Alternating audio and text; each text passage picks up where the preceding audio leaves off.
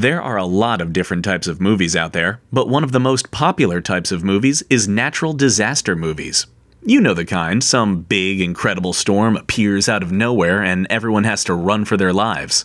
One natural disaster that appears a lot on the big screen is earthquakes, with those huge rumbles deep underground followed by massive destruction on the surface.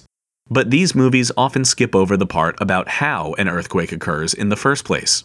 Don't worry, we've got you covered.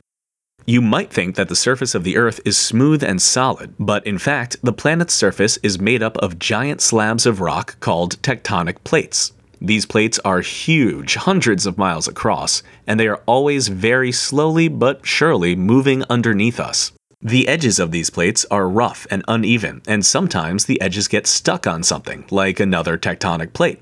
But while the edge is stuck, the rest of the plate keeps moving, building up pressure along the edge of the plate, which is called the fault. When the plate has moved enough and the fault comes loose, that is when we get an earthquake.